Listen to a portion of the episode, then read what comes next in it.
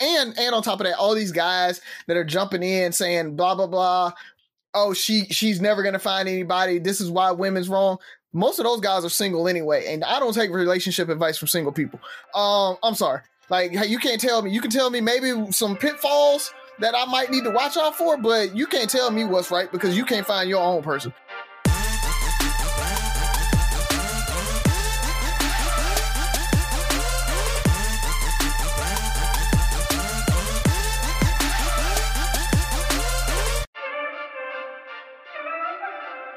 What up, what up, what up, what up? It's Three Brothers No Sense. I am Tavares Ferguson, aka Ferg, joined my co-host Rozzy and Buff. First of all, fellas, happy early Father's Day and happy early Juneteenth.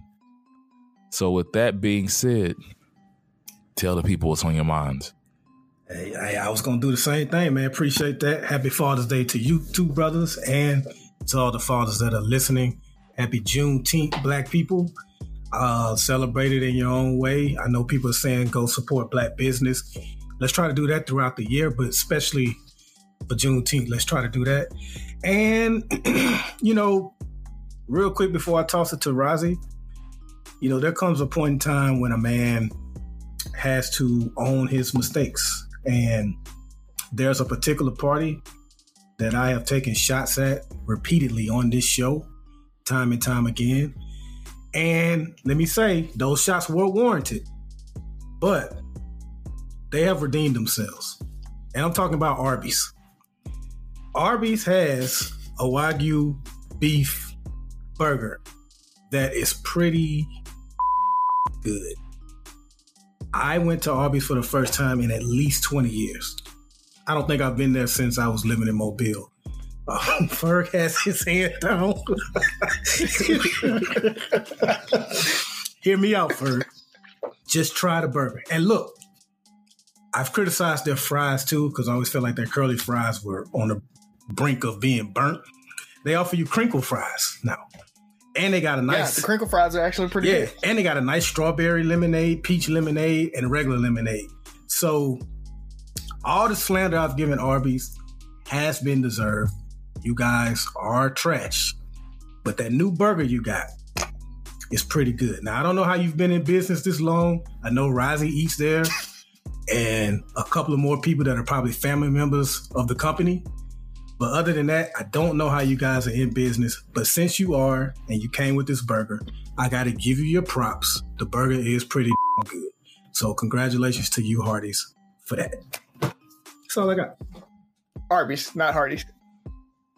Yeah, I said I thought I said Ar- yeah Arby's. Well, Arby's. If I say Hardee's any, anytime during that, I meant Arby's, Arby's, Arby's, Arby's. You might as well say Hardee's. Now Hardee's is trash. Better than Arby's. Their breakfast is decent. They had an omelet biscuit for a long time. That was pretty good. The Frisco burger was actually really good. See? It's just greasy. It was like really greasy, but that Frisco burger is pretty good. Yeah. And on that biscuits used to be biscuits used to be fire back in the day too. Yeah. I haven't gone to Hardee's. Back in the day. I haven't gone to Hardee's. Well, Arby's has never really been fire. Just saying. I, I like I like shaved roast beef. It, it's actually tasty. So, but Buff, I thought you were gonna actually go uh, down the Democrat route um, because you you you take shots at them a good bit too. That's and where I thought um, you were you know they they've actually kind of gotten some gun control stuff. The the House passed their gun control uh, bill, and the Senate just announced, and that's the cool thing about us recording on Sunday. The Senate just announced that they have a game plan uh, to be able to pass some stuff. So we'll see how it comes out. Uh, but even it's a bipartisan thing, so that might be something that they actually are able to get through is a, some form of gun control. So you know, Is big ups a- to them. Um, good good job. I don't want to be. Let me not be too negative. I, I'll just say this. I know people are gonna roll their eyes. How far? How bad are we that we've now had two, you know, elementary school mass shootings in less than ten years? Less than maybe. When was uh, Sandy Hook? That made what was that like five years ago? Whenever it was. And right now, the best we can do is to say that okay, you got to be three years older to get that type of weapon. Like that is what we're celebrating, and that's good. That's a step forward. That's what we asked for a couple episodes ago. So I don't want to be too negative, but it does to me put it in perspective of just how much we love guns. That this is considered progress. That we're now saying, hey, the weapon that he used to kill all those kids, let's make them the same age you got to be to buy liquor. Just three years older. But you know, good yeah. good job, Democrats. Good job. And, and most times the the kids that do those uh, mass shootings in the schools, they're their parents' weapons. So it really didn't matter. So this won't change most of what we see in these mass shootings or mass school shootings. I won't say mass shootings, but mass school shootings. What it will change is the Republicans aren't going to budge on anything anytime soon. Here's your little win. Shut up. and yes, Sandy Hook was 10 years ago, December of 2012. So the Republicans said, go take your little win and get out my face. Yeah, Is that what they did? yeah, essentially. Watch. Take your little funky twenty dollars. What else do you want from us? We gave you, we passed your little bill. What else do you want from us? Yeah, we can be bipartisan. So yeah, that's true. It's gonna be bad, man.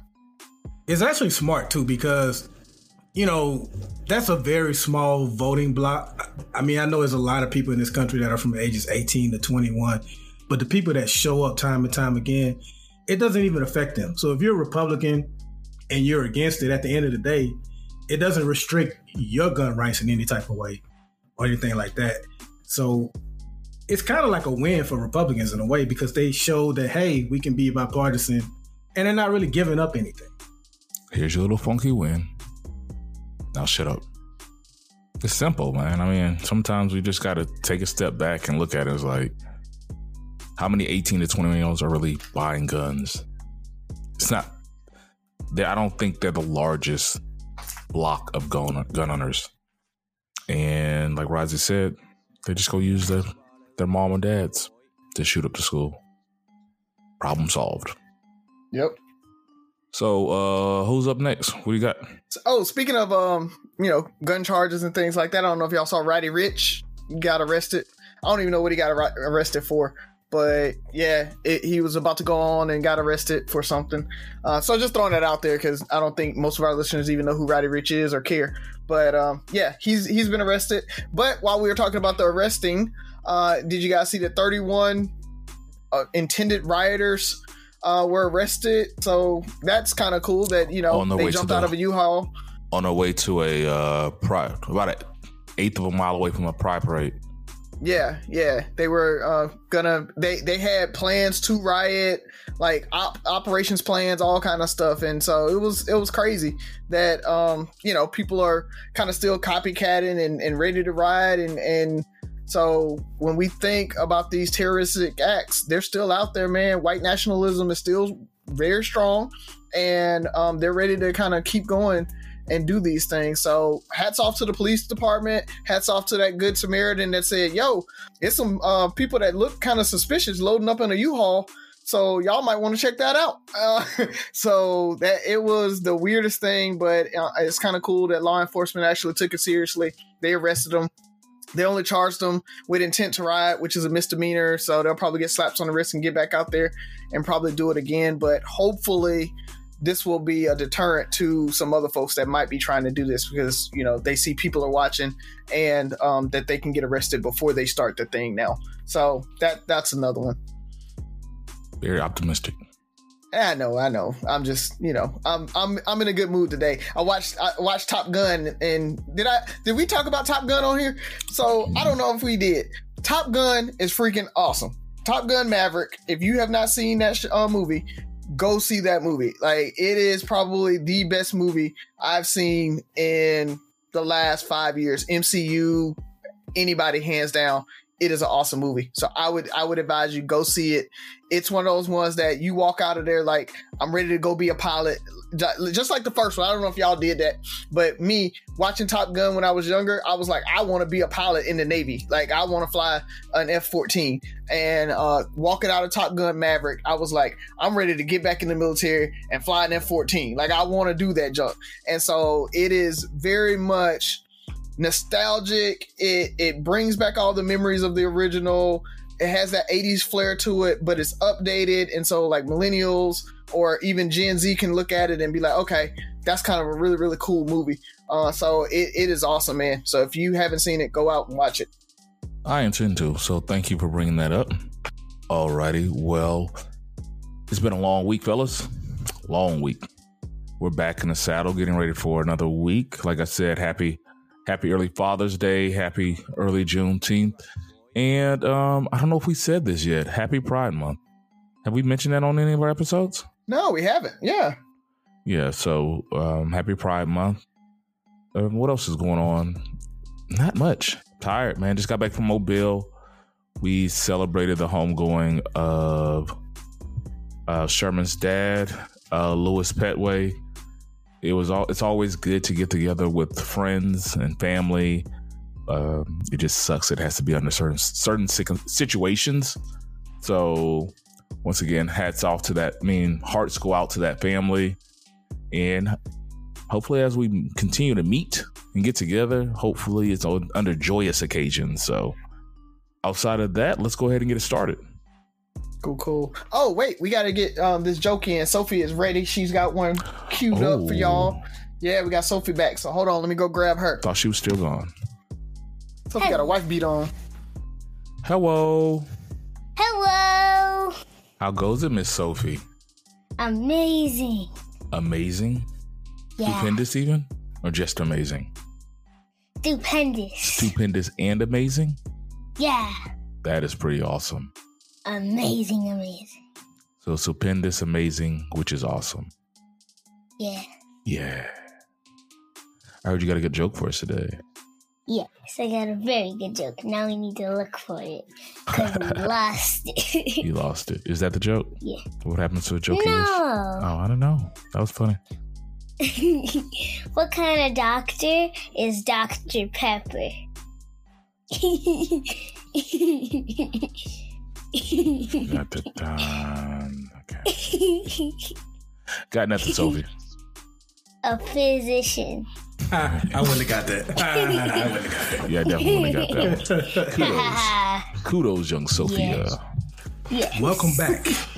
Learn the ways of the jokes. Learn the ways of the jokes. Yeah. That might be a t-shirt. Yeah. Bye bye. Bye bye. I use them too. Run. So who we got? Who we got? Who's up first? Um, you went last week because your birthday. It's either me or Ferg. Is it on you, Buff, or is it on me? It's one of us. Okay. Do you have something you just want to jump? Well, let me. I got a good. I think I have one that I want to jump jump off with. Okay. So, mine is going to be kind of a two parter, and I think it might be suitable because we're going into Father's Day if y'all want to go there. Let's do it. Let's do it. Let go. Um, my first question is, can you tell us and the listeners your most memorable or favorite moment with your dad? Uh, what comes to mind, not to be superficial, uh, but was something that he bought.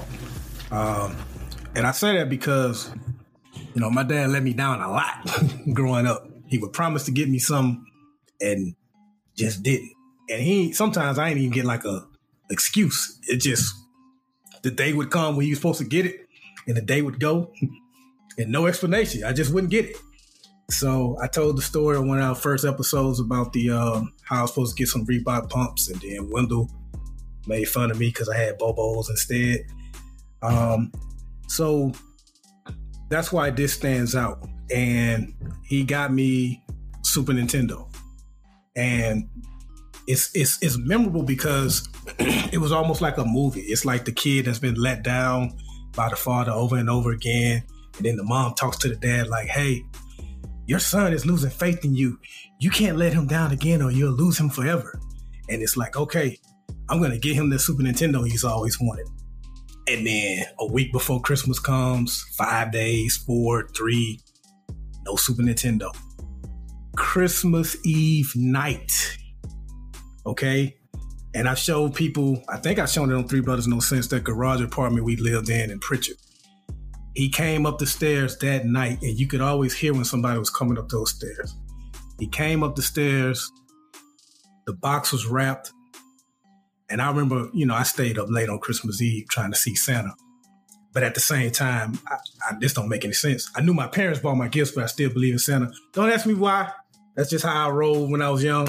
But um, but I went to the door and I saw him coming up the stairs, and just something in me knew that that was that Super Nintendo, and my eyes lit up. And it's not so much about the game, even though I love that game. It was that my dad had finally kept his word and came through for a change. And that has always stuck with me, man. Like I was that that was like a very, very happy moment. Now we've had other moments where just him and I were together, you know, hanging out, but that is the most memorable because he actually kept his word for a change. That's cool, man. It's always good yeah. when, he, when he live up to your expectations. Yeah, for me, it's it's hard to pick one. I think that's the the hardest part of this question for me, and so I I think what I'm gonna do totally bastardize your question, but I'm gonna take it in kind of waves or or or um eras is probably the best way to put it. So my most memorable when I was a kid, I actually told this story at his funeral, but um, my most memorable as a kid was I, I've always had problems sleeping and so always had insomnia and I, I, I would wake up all kind of random times of night and um so i remember one night i woke up and it was maybe 12 o'clock 12.30 and he was still up watching tv or whatever. And i got up and instead of him making me go back to bed he got up was like what's wrong? I was like i just can't sleep. He fixed me a bologna sandwich, a fried bologna sandwich, put some mustard on it or whatever. And we sat down and we watched uh, Speed Racer, and then right after Speed Racer, the old Superman, like um, the live action black and white one, would come on. So you'd watch Speed Racer, and then we watch Superman, uh, and it kind of became our thing because I could never sleep, and I guess he never slept either a lot, and so that was our thing. Is like I'd get up and like in middle of the night we eat this fried bologna sandwich and watch Speed Racer or whatever. And I remember it was funny when the movie came out. I think it came out around 2000 ish. Uh, if you guys ever remember live action Speed Racer uh, coming out, I went by myself to watch it because I was, uh, I think I was in AIT at the time or somewhere uh, where you know with the military, and so I just kind of went by myself and I literally cried in the theater watching it, just remembering watching it with my dad. And so that for me is super memorable. Uh, and then fast forward, I think the the next most memorable for my dad is uh, when I got my commission uh, as an officer, and my dad gave me my first salute. And so, like, he saluted me uh, you know, I returned the salute or whatever, and then he whispered in my ear, he's like, "That's the last time I'm gonna ever salute you." like, so he never saluted me again. But no matter what, if we were both in uniform, it did not matter. He would not salute me after that. But that, I just remember because that was my first salute, uh, and it, it, came from him, so that was just super dope.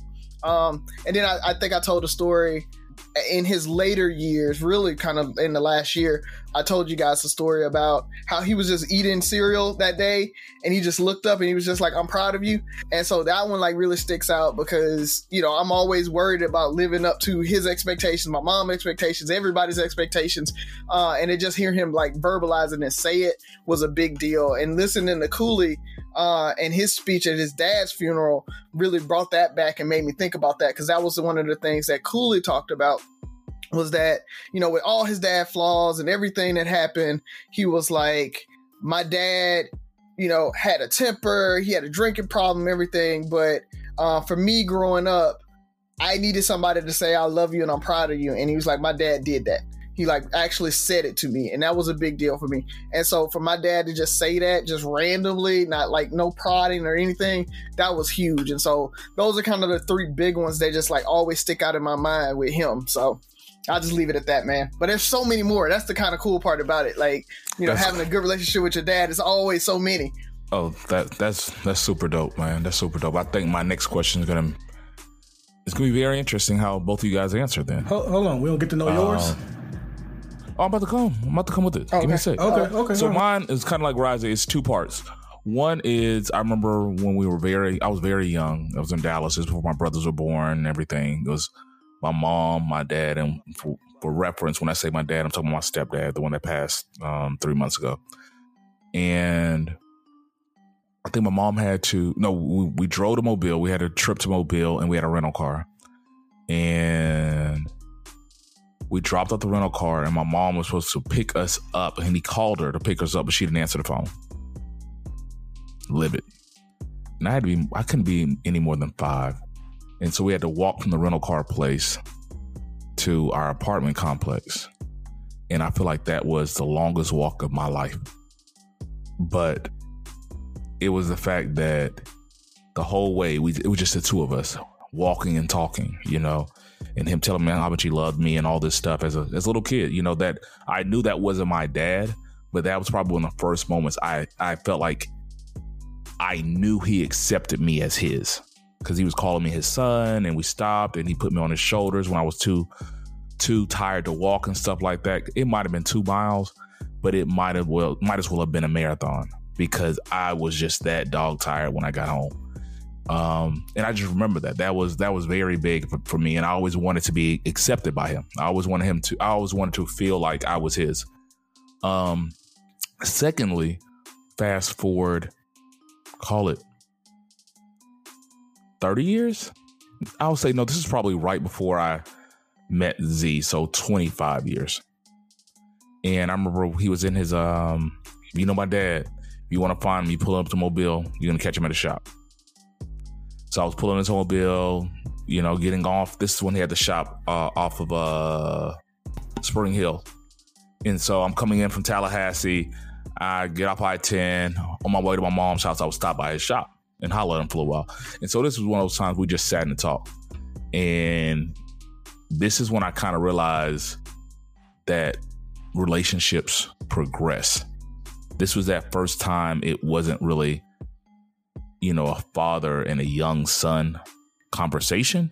It was a man to man conversation. And we started talking about all the things he's been through, or a lot of things he's been through, especially, especially when it came to my mom and watching us grow up and how hard things were for him as far as, you know, walking out of the house, leaving the house that day, and just watching us grow some to a certain extent without him and just telling him telling me how proud he was of, of me on like on every aspect um, including you know just the way i navigated my life you know um, not rushing into things too too quickly you know even talking about you know as much as he loved my mother he got married so young that he felt like he didn't experience life and he's like i admire you for experiencing life enjoying life and you know dating and having fun and you know having a full experience and I just remember sitting there talking to him and, and thinking, this is what it's all about. This is why, you know, I could see myself having kids.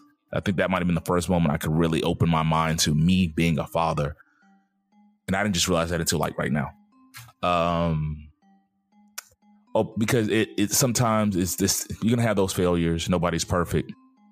But at the same time, it's the it's the adulthood it's the adult those long those long lasting relationships those relationships that you can really talk about because as kids we couldn't understand the challenges our parents were going through we couldn't understand the pressures and things like that and at, still at 25 you know i couldn't fully understand because i didn't have a wife didn't have kids i couldn't understand the things he was talking about but i i understood more and we can start having those conversations and it made me start thinking about being a parent, accepting him for who he was, and all that stuff. So that was a really cool moment for me.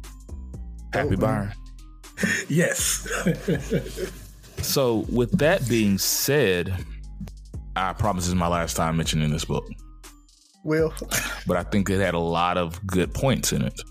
So, once again, in Will Smith's book, he mentioned his relationship with Jaden. He always talked about his relationship with his father, but he mentioned a, a, a pivotal turning point in his relationship with Jaden. It was after Jaden did the movie. What's the movie they did together? After Earth. Yeah. Yeah, after Jaden did the movie After Earth with him and how Will was guiding him and through everything he said or fo- all he followed all Will's guidance and stuff like that in the movie Bomb, Jaden got blasted and he looked at his father differently. He's like, hmm, maybe you're not perfect. Maybe you are flawed. Maybe you're not Superman. So he goes on to say, and um, in not these exact words, but like a critical stage in a boy becoming a man is a moment of individuation, individuation from his father when he realizes his father is flawed. That your father is not Superman. That moment you decide to separate from him. The moment you decide you're going to live and die by your own hand. So, with that being in mind, what do you how do you feel about that theory? How do you feel about that? Do you feel like that was become it's not the single moment, but was that the kind of the beginning of your transition to manhood where you felt like I I got to be my own man. I can't just count on my dad. You know, um you guys got the pre- premise? I, I think for me, I, I don't think there was ever this aha moment where I was like, I, I can't count on my dad. I got to be my own man. I think that's because and, from and was it? a A, I, hold on, because I don't. Is it? And maybe I made it too black and white. It wasn't like I just can't count on him. It's just like, hmm, you know. Well, I, yeah, yeah. I'm, I'm not, not thinking perfect. of like count on him like. Yeah, yeah, like I'm I'm not saying like count on him like he won't be there for me. I'm saying count on him like do what he tells me to do, follow his, you know, his direction and, and go this other way uh type thing. I I but the reason why I don't know if that ever really happened for me, and it was never like this this break, was because my dad always taught us that way. Uh, so it was we never were in the situation where my dad was like my way or the highway or my way is best and I know what's best. My dad was always that kind of laid back. I'm gonna give you advice. I'm gonna give you, you know, what you should do, but it's always your choice. Okay. Uh, and so so with that, like he never imposed his will for for me to have to say I'm my own man now. So, and that's good. And I just just to clarify, I wasn't trying to say that he was a dictatorship. For me, it was that thought process. You remember, like my dad's better than your dad. My dad can beat your dad up, type thing. Where you're like, hmm, maybe my dad is not Superman. Maybe he can actually get his ass kicked. Not not on that that level, but it's like I remember growing up thinking my dad was my dad can do this, my dad can do that, my dad can be this. And then you start realizing that he can't do everything that's going on in my head. He's not this Superman. He is my dad. And yeah. so that that's where I was going with that one. Not necessarily he was it was a dictatorship and it's like my way of the highway. Yeah, I I I think it took me a long time to get that, like to think my dad wasn't Superman. I I really think it was. Truthfully, I still now I feel like my dad was Superman until he got sick, and where he like you could physically or and, and mentally see that he was kind of going down. Um, but I I really never ran into anything that I felt like my dad couldn't do. Like my dad was a jack of all trades, right? Like my dad was the family man. My dad was the the cool ladies man. Like he always could like, you know, flirt and and and, and he was charismatic. He knew how to fix a car and play video games and shoot guns and it, was like I, I I really never found anything that my dad just couldn't do um until it was to the point where he couldn't do it. And so even for me, even in that, it's like I still think my dad was a superhero. I don't know that's if that's me with rose colored glasses or whatever, but I, I, I do. I really still feel that way about him. So I, I never I never experienced that, and so I I guess I'm probably the wrong one to kind of no. You know, I think I mean, but that that could also because I've always seen you as mature you know, uh, very sensible uh, thoughts. But at the same time, I, I, when I think about it now, I always thought you did have that extra layer of protection. You know, where you could go, where you know, if you needed dad to sign off on something, like if you needed him, he might say no just because he was being dad. But there was an option to go to him with those things or certain things that um, a lot of people don't. So that's yeah. that's that's pretty cool. What uh, say you, Buff? Uh, uh, well, for me, Um, I have to answer this question a little different because I can't relate. I never looked at my dad as Superman. Uh, so, and to his credit, growing up, he always told me, be better than me. So it, I never looked at him as like, you know, he's near perfect. He's Superman. I want to be just like him. I looked at him as I want to, when I grow up, I want to try to be better than him. And I talked about that's why, you know, daddy daughter days and stuff like that. I wanted to be better than him. So I didn't look at him as Superman, but I'll give him his credit. I looked at him as my own personal Thanos because, you know, the, the common joke on sitcoms and stuff is the boy needs to be afraid of the, the girl's father because if he messes up, he has to worry about what her father is going to do. You see on social media now, it's I guess it's supposed to be funny of dads taking pictures with guns before their daughter goes on a prom date. I never had to worry about a girl's father because I don't care what your father think he gonna do to me. I got Charlie Evans, and that nigga crazy. So you try something you want to with me, and he gonna come see you with that revolver he got. So he was my own personal Thanos to where I didn't have to worry about anything like that because if I wanted to, I could just make a phone call and we could set it off. So that's how I looked at my dad, but he wasn't perfect and he knew that. And that's what I do like about he knew he wasn't perfect. He didn't try to be perfect and he always pushed me to be better than him. At any point, like even when you were younger, did you see maybe because maybe it happened younger than some.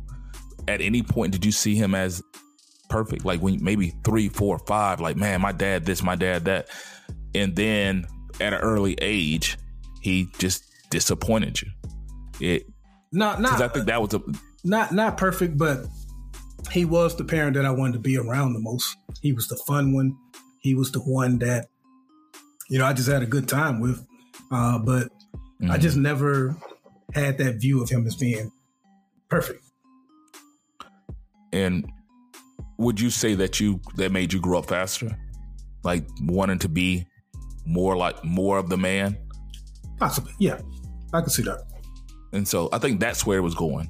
You know, it if you as a boy, and you know, every boy doesn't grow up with a father regardless, which might also mean they choose to grow up faster because they want to be more of a man. They want to protect the mother. They want to do that. And for everybody, it might come at a different stage, or some people it might not come at all. But I did think that there was a lot of truth in that.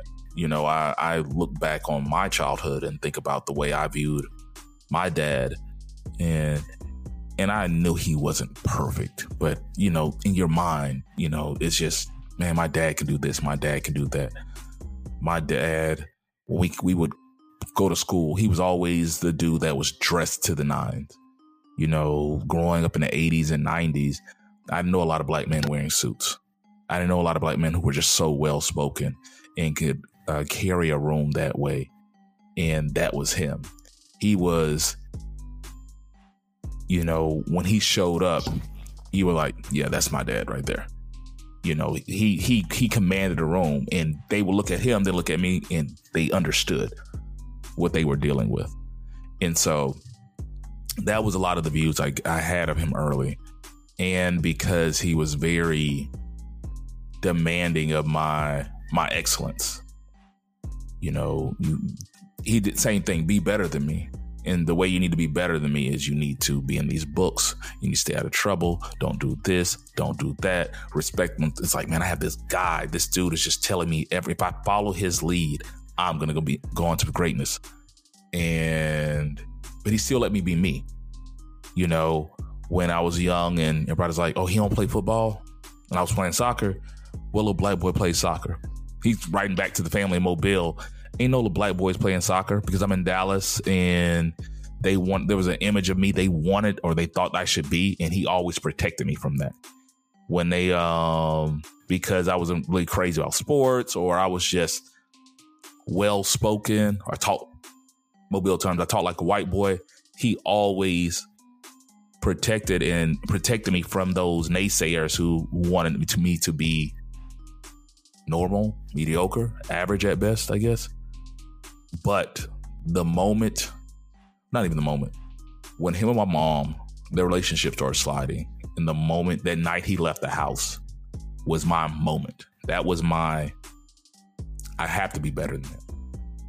I, I can't. And that was a moment I started. That that moment changed everything. Came from this person who was dependent on his guidance to some, somebody who wanted to be independent of his thought. And so that made me, to me, I think that was a stage where I became the, the catalyst or that critical point in my life where I can say I, I started becoming more of a man. And so uh, maybe because it was traumatic to a certain extent, or maybe because it was traumatic enough for me to recognize that aha moment. But that was the moment, you know, when I went to come for my mother and like let her know that things were going to be okay and everything was going to be all right. That was a moment I knew that I, I, whether I wanted to be a man or not, I had to be the man. And so, but the thing about it is, you know, I realized he was flawed. It took me a long time to understand life and that we're all flawed and that, you know, he was dealing with things the best he could. I forgave him. But I had a conversation with my therapist the other day and we were talking about you were talking about rose colored, glasses. As much as I loved him, much as I respected him, I realized that I could never view him the same. It was no more putting I couldn't put the genie back in the bottle. Like as much as I loved him, much as I respect him, he could he he would always just be a man who happened to be my father that I love, but that's all he could be at that point. He could never be Superman again. It's a good one, man. One combo. Um, that was a hell of a topic, man. I like that. Um, you want to go next, Rozzy, on me? Oh, happy Father's Day. you know. Um, I I, I can, because to to stay on this whole father's thing, uh, I'm I've been reading Elaine Welteroth's book. So Elaine Welteroth, if you guys don't know, she was like um, one of the first black editors at um, I can't remember Condé Nast, which is they own like Vogue and all you know Glamour magazine and all the all the kind of women's magazines out there, uh, or the big ones. And she was like one of the first black editors to to kind of take that on. Uh, she was also a judge on Project Runway. You know, that was me and Jen's thing. So we watched that. So that's where I kind of started falling in love with her. Uh, and so when she dropped her book, I was like, oh, I got to read it. And so I finally got around to reading it or, or starting to read it. And she was kind of talking about her growing up and being biracial and how her parents taught her what a man was, how to date and everything. But then she to- talks about how she didn't feel pretty for a long time, and then when she finally started getting some attention, um, how that changed, and then how you know she's gone through bad relationships. So her books is kind of all over the place with that, which is really really cool. But it brought me back when I was when I was listening to it and got to the the chapter where she was really talking about the serious relationship she was in, where the guy wasn't good for her, but there were still people that were like telling her to stay with the guy, stay with the guy, stay with the guy, uh, or whatever. And then when the words got out, she still wanted to stay with the guy, and everybody was like, leave him, leave him, leave him. And it brought me back around to Lori Harvey and the conversations that I've been hearing seeing about her and how she's been dating a lot. She's gone through a lot of guys, and you know, her and Michael B. Jordan just broke up, and everybody has an opinion about that. And I wanted to get you guys' opinions, or I wanted to discuss what we're teaching our daughters, because all three of us have daughters, about dating. And would we stand by our daughter if she was doing what Lori Harvey was, or would we be like Elaine Welteroth's parents or dad and be like, "Oh, you got to stay with this guy. You can't be dating too much. Yada yada yada. He's a good guy. Stay with him, even though it's kind of not working out for her."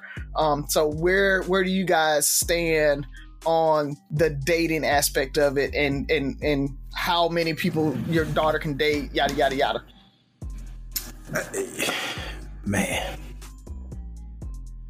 people are so invested in celebrity relationship. It's that's that's just crazy to me. But to your question, um, I I want to teach my daughter to not do what so called society thinks she should do, um, just to placate and please everyone else but herself. Don't stay in a situation that you don't want to be in.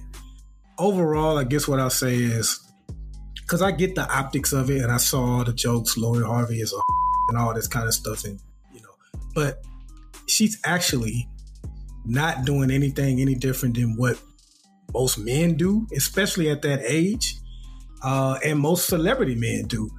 Uh, we don't see too many celebrity women do it. I know Jennifer Lopez caught a lot of jokes in the back in the day from going from guy to guy, but it's just that we happen to know about her guys. But the average young woman who is pursuing her career but is also interested in dating guys, that's what they do. They date several different people but everybody's rushing to judgment because we we know her business and and partly too because of some of the guys she has dated like future who everyone calls king toxic and things like that and you know she did date a father and and the son that's kind of now i definitely kind of look down on that but overall i don't want my daughter to do anything that doesn't make her happy that doesn't cause harm to her and if she's 24, 25 and is dating a guy, it doesn't matter to everyone else because recently it's the whole Michael B. Jordan thing. How could she leave him?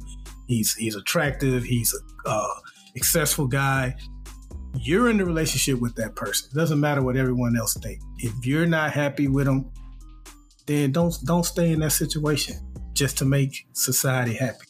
And that's that's basically what I want to tell them because we don't even know why they broke up. For all we know, right? Michael B. Jordan could have broke up with her, or he could have been cheating, or, mm-hmm. or, whatever the case may be. Everybody just rushed, or could, or he could just be lame as I don't know yeah. what. And she like, oh, look, look, I, I, don't, I don't like you're lame, exactly. you know, we don't know, so everybody just rushed to judgment. We love call women. We love to call women, okay, because look, look at how many women Diddy has dated. Has he ever been married? I mean, so he don't get that same smoke. Rick Ross has pretty much said a woman has to put out for him in order for him to work with him on his label. You know what I mean? So 50 Cent has dated, oh God, so many different women. The guys don't get that type of smoke. It seems like it's only reserved for women. So just to shorten this up to answer your question, Rising, you know, at the end of the day, do what makes you happy. Don't be reckless. Don't don't do it to the you know the detriment of your health or safety or things like that but don't be in a relationship just because everybody else thinks it's perfect. You you do what makes you happy. Because it's your life. All right. So i had to take this in pieces because we just got to get this out. I'm so tired of this lori harvey michael b. Jordan conversation. First of all, there's so many levels to this. It's social media so people have to take a side. I don't know why we think people have to take a side. Your team Lori and she's she's she's living her best life and she's a woman of the 90s or whatever and she's just doing her thing. Or she's uh, uh, for these streets and how can you leave Michael B. Jordan? It's social media. Like just let it be. First of all I see it as people date they break up. This is no different from any other breakup I've ever heard in my life. If if they would have left that, oh, you know, Michael B. Jordan and Lori Harvey broke up, I'm like, oh, that's messed up. I think I don't. I didn't even know they were still dating. I forgot they they were that irrelevant in my in my life when it came to dating. But the I'll go back to social media is it puts it on it puts it in everybody's face because they're so I guess they're both influencers or whatever. They're so they're both so popular that they can't hide. They can't just have a regular breakup. Everything has to be taken to the next level. To me, this is just like any other breakup. And at the end of the day, she's 25. She does what I feel like every woman does, or most women do by 25 or pre 25. They date. Now, she just has the ability to probably date higher profile men. And these higher profile men, at the end of the day, optics wise, were bad decisions. Let's just be honest. You know, like it is bad decisions. But once again, how's that different from a lot of women out there before that when they're 25 dating the, the dope boy and uh, you know like all this stuff the, the russell wilson is lane conversation it's if if there was no social media and these were just regular dudes and they had the same lifestyle, she probably still chooses him because that's what she's attracted to at that age. She's 25. I don't see any different. What I want to tell my daughter is to be true to you. Because we're saying, you know, getting married and all this stuff at a young age or choosing him or settling is a bad thing. We're assuming that was a situation. But I take another look at it as I feel like, and I say it all the time, people are copycats of everything else. Is she single because she feels like it, it's time to be a hot girl summer or she should be out in these streets or whatever the case may be because being settling down is, is that as popular? You know, it's, I don't want you to be out in these streets because that's what's popping. But I also want you to settle to try to be this perfect woman, this I got to get married early type person because society is telling the other side of society is telling you that, you know, you need to settle down. You're 25, you're about to be an old maid, you got a good one and all this stuff. Be you. If you want to date and figure out what you want out there, do that. My advice keep between you and him if possible. Everybody doesn't need to know your business. Stay away from optics because the more you make it seem grander than what it is, and you open your life up to all these people, when the things don't work out, you've already opened the doors to their criticism. You open the doors to their praise, you open the doors to their criticism. It's and, unfortunate. And, and, let me say this, because I know the question was how will we apply this to our daughter? But I, I do want to say this real quick, Rosie, because I made a post on this. Uh, first off, in my personal opinion, and I, I, spoke on this in my the first part of my answer, I do think it was a bit trifling to date a son and then the father. I don't know all the details behind it, but on the face, that seems a little trifling. However, I really wish that we would stop using these um, pop culture issues as a means to wage another war battle of the sexes with black people. And I'm only concerned about black people with this.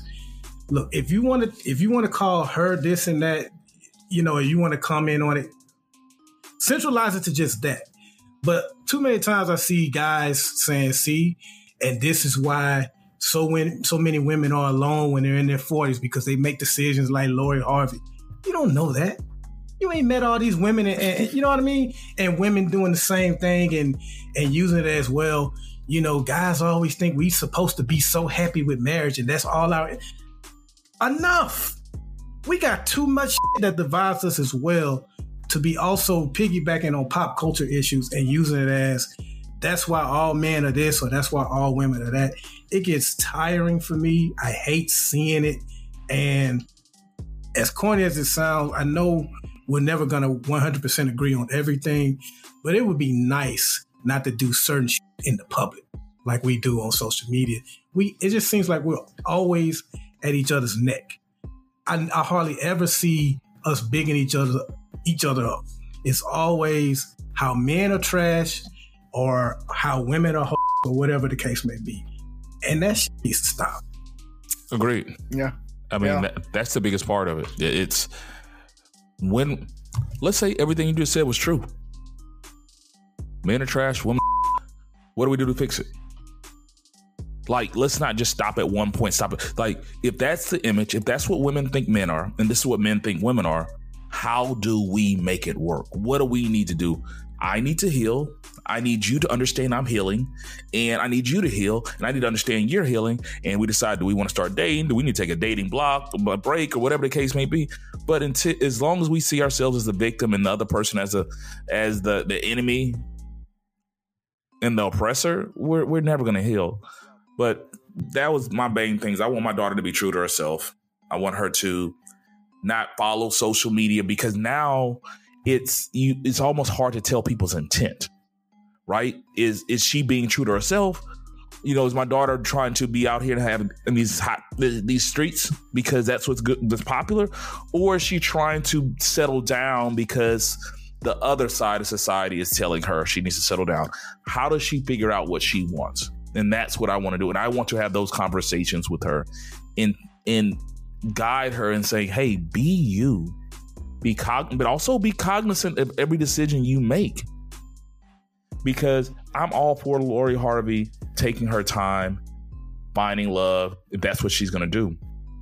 But I don't want, and I'm, I'm this would be very interesting 10 years from now, if she's still single and she can't find anybody, and then the the, the narrative is, well, she should have stuck with Michael B. Jordan. The same women that might be, you know, patting her on the back realize like, hey, her not being married is not a problem, but understanding if you date like this in your tw- early 20s and stuff like this, and people start looking at you a certain way, they're the consequences, or not even the consequences, the actions of that, or things that come with that, or it might be harder to date and find a man who can take you or cherish you the same way later.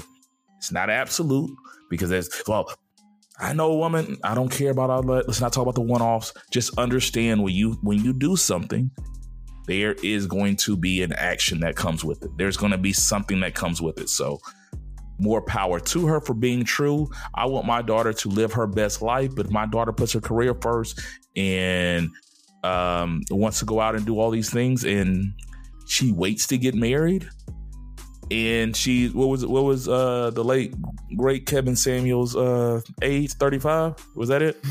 Oh yeah yeah. If she finds herself at 35 and she's a quote unquote leftover that you are now in that quote unquote bucket and you you deal with those dating situations then. But you know getting married young still i mean all that stuff everything has its own you know pros and cons so so and, and just for sake of time, I'll jump in. I want to um.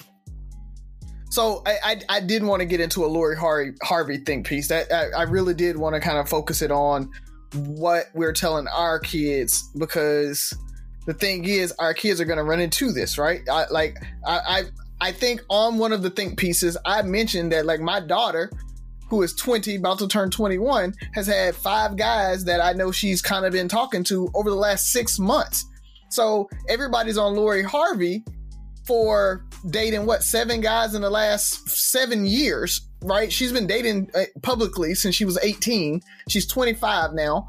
And every guy that she's dated has been this public thing. So for me, I'm like, Lori Harvey is not this bad person or it's a bad thing that she's going through this. We talk about the guys she's dated in the past she should have broken up. She dated Future. She should have uh, broken up with Future, right? Like, I, I, I don't get it. So you know, it, it's like I want my daughter to be able to identify. Oh, this isn't working. Let me move on. I want my daughter to say, "I tried with you. I'm not feeling this. I'm moving on," or whatever. Like, so my thing is, and and on top of that, all these guys that are jumping in saying blah blah blah. Oh she she's never gonna find anybody. This is why women's wrong. Most of those guys are single anyway and i don't take relationship advice from single people. Um i'm sorry. Like you can't tell me. You can tell me maybe some pitfalls that i might need to watch out for but you can't tell me what's right because you can't find your own person. So get out my you know get, you can't give me advice sorry it just is what it is. You know i say that as, as a single person out here giving advice.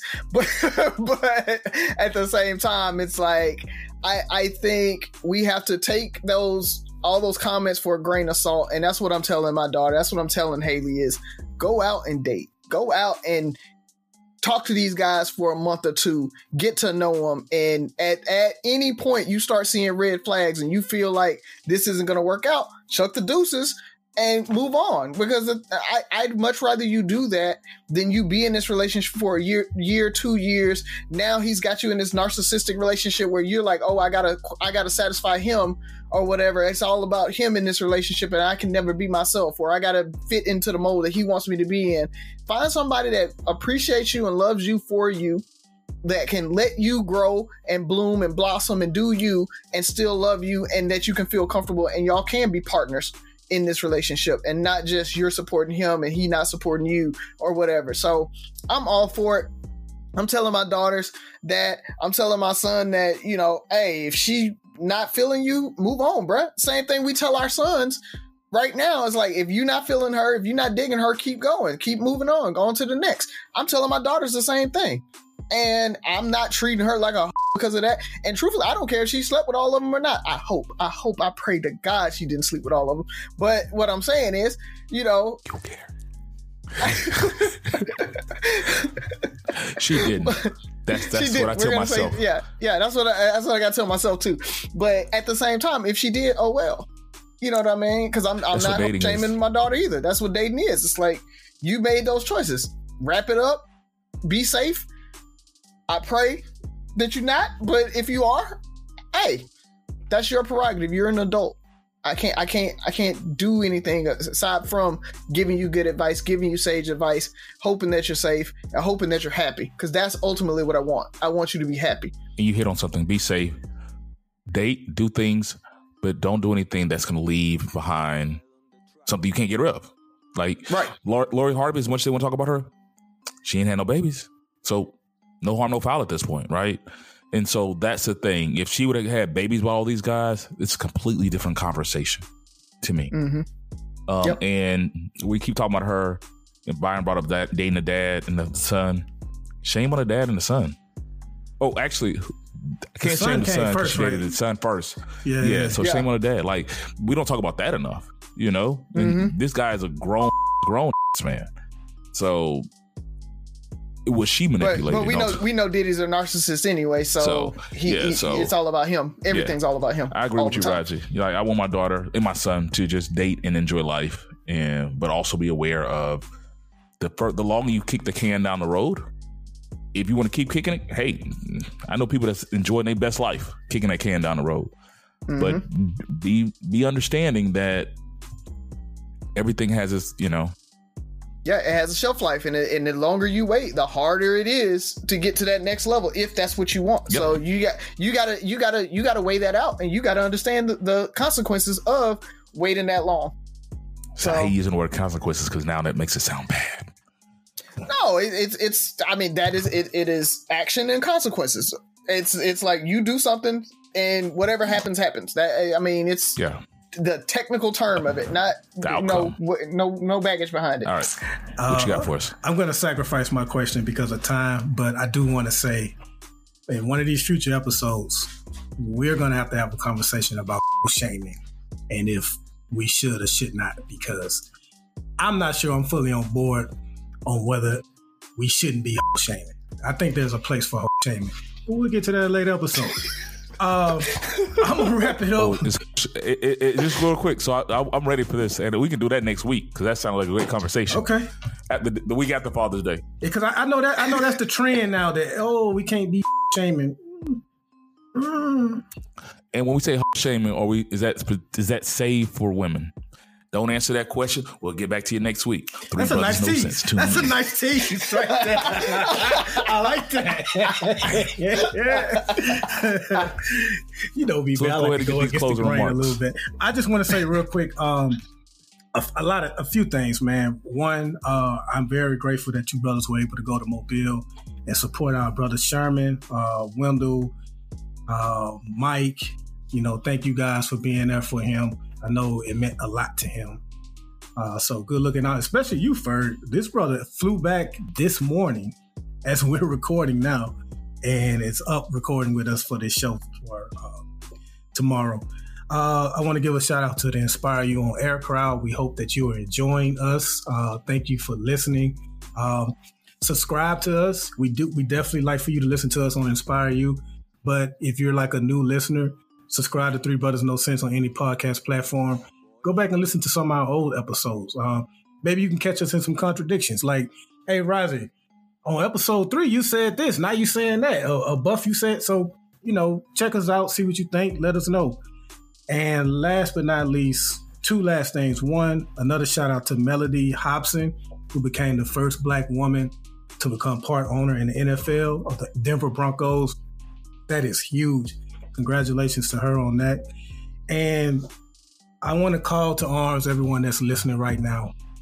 Uh, WNBA star Brittney Griner has now been locked up for, I believe, 116 days in Russia. Star for the Phoenix Mercury.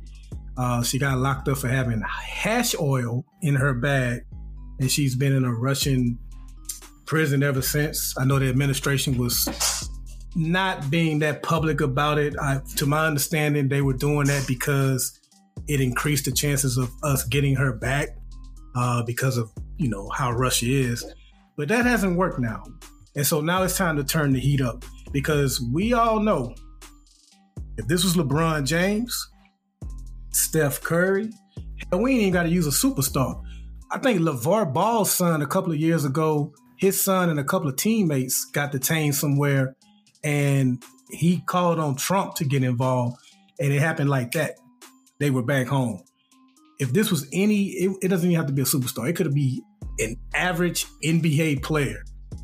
If they were locked up over there, we would be hearing more about this. So I know most of us are not like these popular people that can make a difference on our own. But if we come together on this one, we can. So I'm asking everybody make some type of post on your social media platform. Let's get some type of hashtag uh, trending, whether it's bring Brittney home, whatever the case may be, whatever you think is best. But let's get that going. Don't underestimate the power of social media because for all the bad that it is, it does some good. It's why George Zimmerman was tried in the Trayvon Martin case, even though we didn't get the outcome we wanted. At least he was held accountable for it in some way. Uh, social media can be powerful when used for good. Let's get this trending. Let's bring this woman home. No one should be locked up this long for some fucking hash oil. That's ridiculous. Let's bring her home. Let's get that trending. Definitely agree, man. Definitely, definitely agree. Um, couple things I have. One is uh, go to threebrothersnosense.com, pick up that Get Buff shirt uh, for the summer time because you know, excuses build zero muscles, baby. So go ahead and get that uh, shirt for us. And again, I brought up Elaine Welteroth's book. I think it, it's called More Than Enough. Go out, check that out. It is an awesome book, especially for folks like me that um, are in the white dad club, as she uh, she coined it. So for the mixed race babies out there that grew up. Um, I made a post on social media today that said I felt like she was describing my life, and she really was. And so, anybody that's interested in how intersectionality works, how um, workplace dynamics work with uh, and and diversity and inclusion, she described moving in white spaces the best I've ever seen somebody describe that. So um, go up, check out that book, man. It is awesome book. I just want to throw that out there. And then again, like first said at the top of the uh, hour, happy Juneteenth, happy Father's Day to everybody.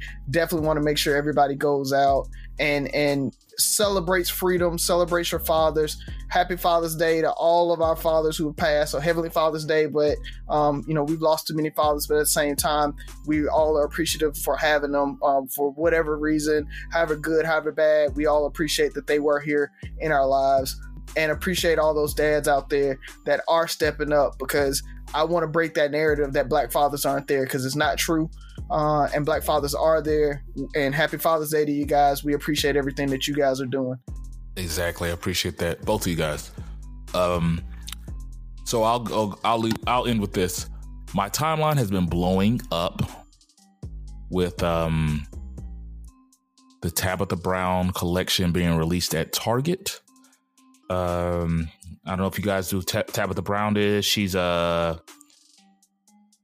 she's just a very positive person who has millions of followers from her TikTok and Instagram post about her vegan lifestyle and stuff like that. So she released recently released a, a collection in Target June 11th, which was yesterday, and one of our uh, fellow rattlers, Katara Coleman, is the poster child for her new release, and the deltas have been blowing it up targets across the world have been become the center of photo shoots as these ladies have embarked on uh, supporting Tabitha Brown and supporting Katara.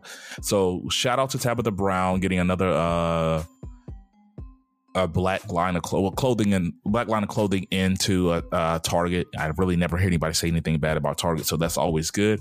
And shout out to Katara um, Coleman for being the face of this new campaign. Uh, congrats. I'm never shocked about the amount of success and things that come out of that the beta alpha chapter of Delta Sigma Theta at FAMU. Oh, excuse me, the real beta alpha chapter. Um, I'm gonna have some people mad at me, but that's what they go by. The baddest, whatever. so, c- uh, congrats. That's super dope. Go out and support. Um, I'm pretty sure I will be seeing some stuff arrive on my doorstep soon. And with that being said, three brothers, no sense. Listen, like, share, subscribe, comment, and most importantly, listen again. Talk to you next week.